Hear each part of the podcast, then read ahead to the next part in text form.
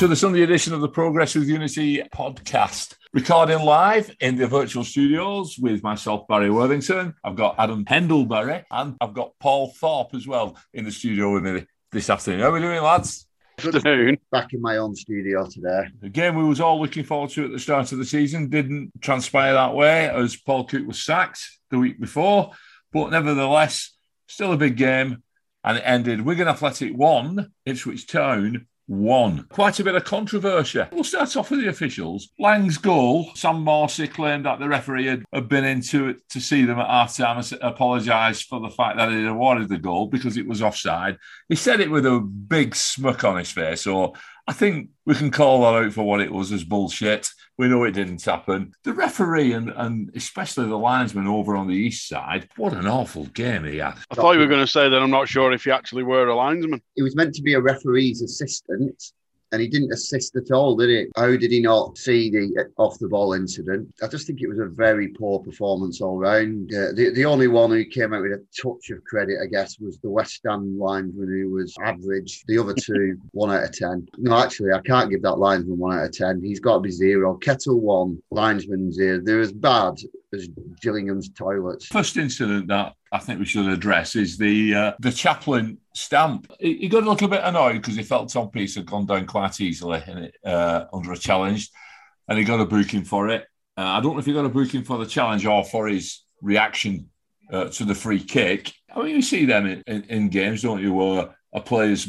steaming away and he goes flying and the referee gives a free kick. Sometimes you think there's been no contact, sometimes there has, sometimes there hasn't. But it was the reaction followed by as we all sit in the east stand, followed by a blatant stamp on Tom Pearce's foot. He missed one tiny bit out as well, Barry, just before that. Um, remember as well, I don't know what he was playing at, but I think he thought uh, he was basically going to take the free kick because he thought it was a free kick for diving and then kick the ball away. So he actually managed. He could have been booked for the tackle if it was a foul. I mean, I don't know if it was a dive or a foul, but he, he could have been booked for the tackle because Pearce was aware. He shouted abuse at the linesman. Lino, yeah. And then kicked the ball away. So that's three bookings. And then. And then a straight red.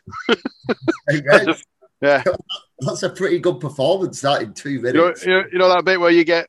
You, you miss a game if you pick up five yellows. There you go. There's five yellow, what the equivalent of five yellows in 30 seconds. I'll tell you what it did do though. It didn't half wake everybody up. I know it was controversial and we wanted a red, but I loved I loved that five minutes and then what ensued afterwards for the next 10 minutes.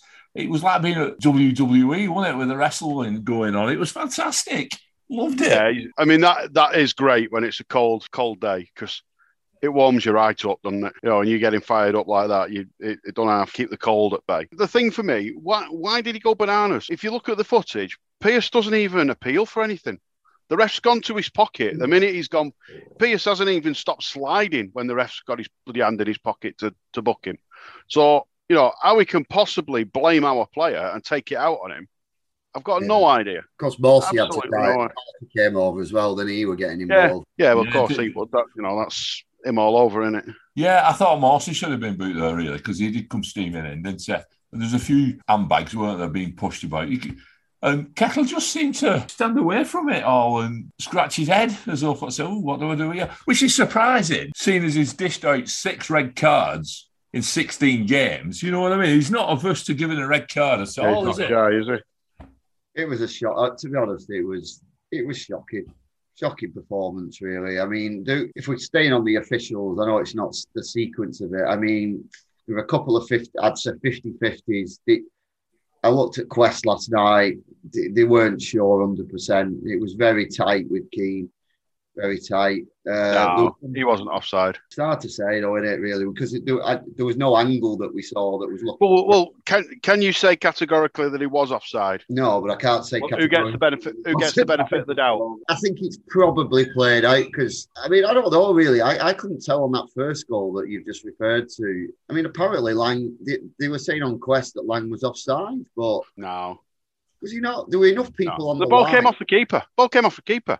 He, he, he, he was where he was because he'd been fouled. He should have had a bloody penalty. Yeah, I mean, well, it, it, was, it was shocking. We were fouling because uh, I don't know if you remember, just before that, the referee had to have a word with them, didn't he, just before that corner? because there was someone Yeah. got put in the box. There was no control, was there, over the game? It was they, they just lost control. The officials. It, it was a free for all, really, wasn't it? You know. it- I think we got off with what we expected a poor game. I mean, as soon as I saw Trevor Kettle's name against, you know, the match, I just thought this is going to be terrible, this, because he's, he's just an awful referee. I mean, it was a funny. It, weren't like one for the purists that type of game, but it, it did have something about it, didn't it? It were it were always an edge of the seat. There was some. I always felt that we on the break we could really hurt them. It just it was just a bit bitty, wasn't it? Because it was he doesn't know how to referee a game. It kept it stopped start. Took ages to restart the game. I don't know how he only added three minutes on at the end because he took an eternity, didn't he? Four at the end of the first half and three at the end of the second half. The trainer was on a couple of times, wasn't there? The physio. We had that big melee. The goal was scored as well. No celebrations after the goal. It just felt like there should have been about five or six minutes, not not four. And then in the second half, like I say, Adam, I mean, I was thinking probably four or five minutes in the second half, and we just got three. It was a bit strange. The thing that did me as well was was close to the end of the game when Humphrys broke. And that fullback, he, nicked the ball past him, and it was a leg chase then to get there first.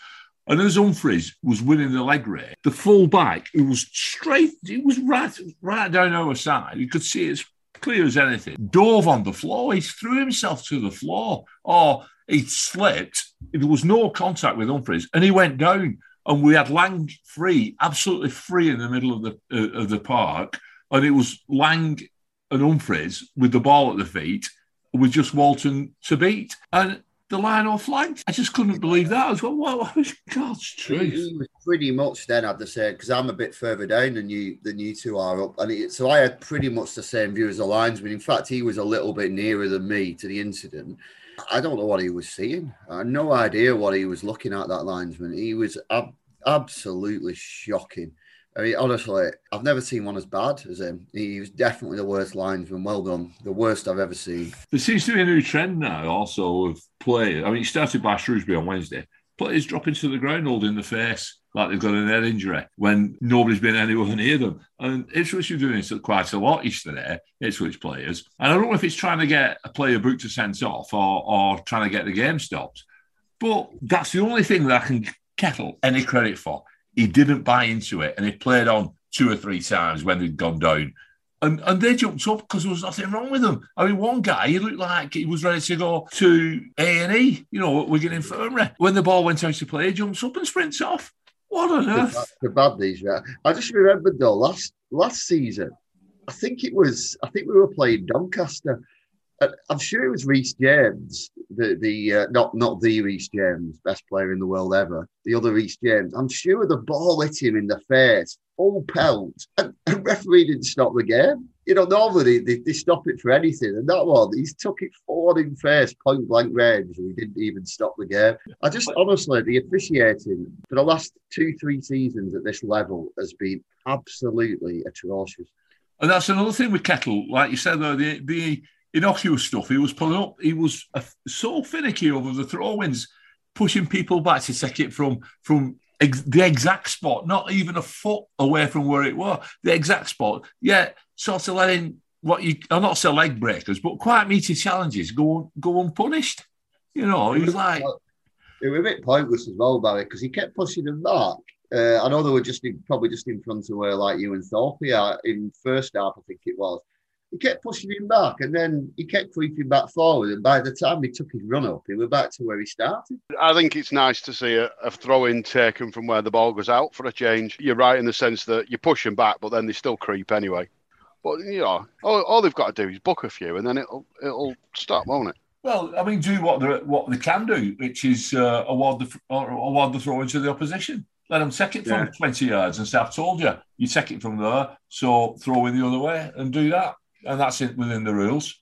So do that. Get, get, getting back to the game itself and the goals, uh, when Norwood came on, he's only made two appearances th- this season, not scored a goal. It was inevitable he was going to put that ball in the back of the net, weren't it? The free kick that led to it uh, was a stupid free kick to give away. Callum Lang sliding in with his wrong foot. Yeah. Uh, uh, Tendayi Darikwa would give him what was an almighty bollocking for it, which he was he was right to do. This is what Lang needs to just think a little bit more. So he got they got the free kick in, in, in a brilliant place. They put the ball into the box. But it pinged about and it hit Max Power on the heel and just dropped at his feet, Yeah. into it? And it's oh, Yeah, it was just luck. It was, but that you know that's it's you're good strikers, I suppose. Which you know what I thought he was a decent goal scorer me before he went to Ipswich. He always seemed to be you know one of those that he's always seems to be there, but Puck didn't rate him, did he? He never really played him. Of course, we had the chance to win it with Keane's header from the free kick. I mean, that one put us 2 0 up, wasn't it? But how many goals has he scored in that from that position this season? But, uh, The thing for me, Ed, is we, we sat here, we're frustrated as buggery with the officiating.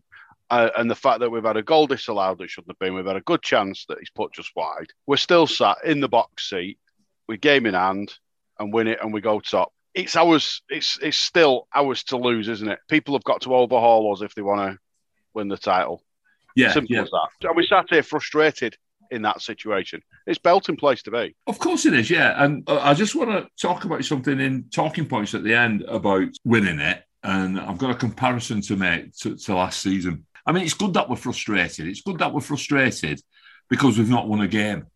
You know what I mean? We feel like we should we should be beating everyone. So we've got this this confidence about us, not an arrogance, but a confidence. And the players were frustrated as well. It's a good good thing to, to have because we're going into every game we play now confident that we're going to pick up the three points. And we've got some some big games coming up over the next couple of weeks. So we'll see where we are come the end of the month. But you're right, Paul. You know, it's it, it is a good place to be. Performances yesterday. Tom Pearce started. I, I knew there'd be a change left back. I didn't think Bennett, Joe Bennett, would be risked against so soon after his first game.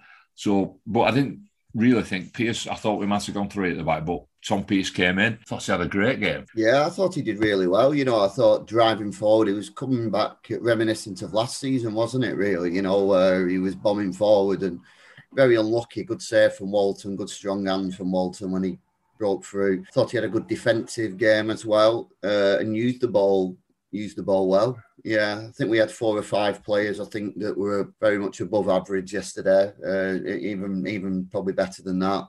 There's a few didn't have the best games. I thought Matt didn't have his greatest game. I thought he was a bit anonymous, really, which is unusual for him because he's always seems to be buzzing around, doesn't he? And unless he had a particular role to play that, you know, like he was maybe stopping Morsy dictating it or whatever, but it didn't we didn't see much of him yesterday, did we? In his usual sort of driving it and playing them long passes and things. But you know, he's uh, he's had a lot of good games this season. You think for me, Morsy and Evan, championship midfield, and they they were kept quiet and, and on top of by Naylor and Power yesterday. Again, Tom Naylor, another great performance, but I, I didn't think Power was that bad, like you say. But it, maybe it's it, it was a little bit anonymous, but actually to have kept those two quiet in their midfield, they've done a good job. Yeah, I Um, thought I thought. Naylor and, and Power were, were quite good. Power's deliveries again, and and obviously Jimmy McClean's delivery for the goals, what we scored off, sort of you know from the corner,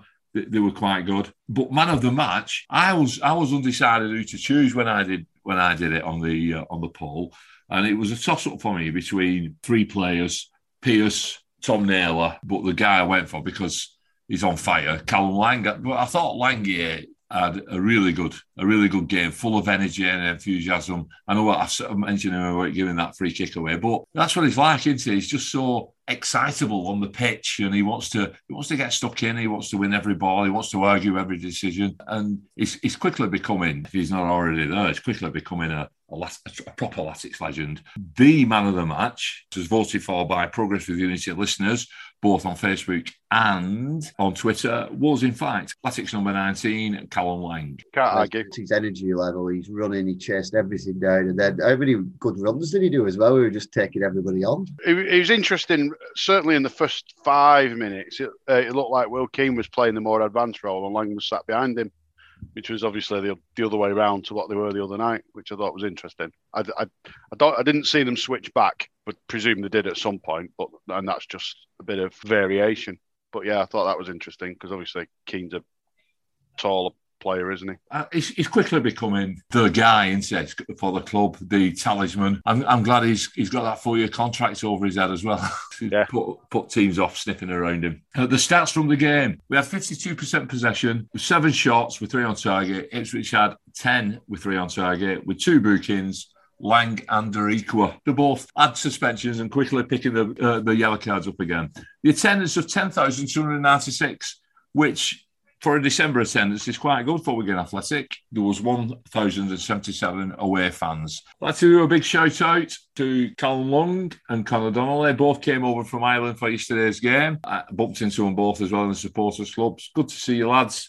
And it's great that we've got that international feel about us as far as spectators go. I don't know if there was any other international fans there yesterday, but uh, they certainly when I bumped into them. So good to see you both. Talking points. Mm. The final three games of 2021, we've got Oxford and Crewe away and Fleetwood at home. Nice little run in there to, towards the end of the year. And I was looking, been looking at the table from this time last year. I mean, we're doing quite well in comparison to where we were this time last year, as everybody will be aware. After 19 games, we were sat 23rd in the table on 16 points and just four victories. 16 points says it all, doesn't it? Com- you know, compared to now, where we, we, we sat there on uh, 42 points, which is, you know, it's, it's some some difference. I don't know what there is to really to say about it. We, you know, the, the contrast is is unbelievable. I just had a quick look at the slightly different, not a direct comparison, but 22 games in uh, four years ago uh, under Paul Cook, and we were top on 51 points. Uh, We're only so- 20 games in, aren't we, at the moment? Yeah. So you, you know, you say, you know, what's best case scenario? Had six on,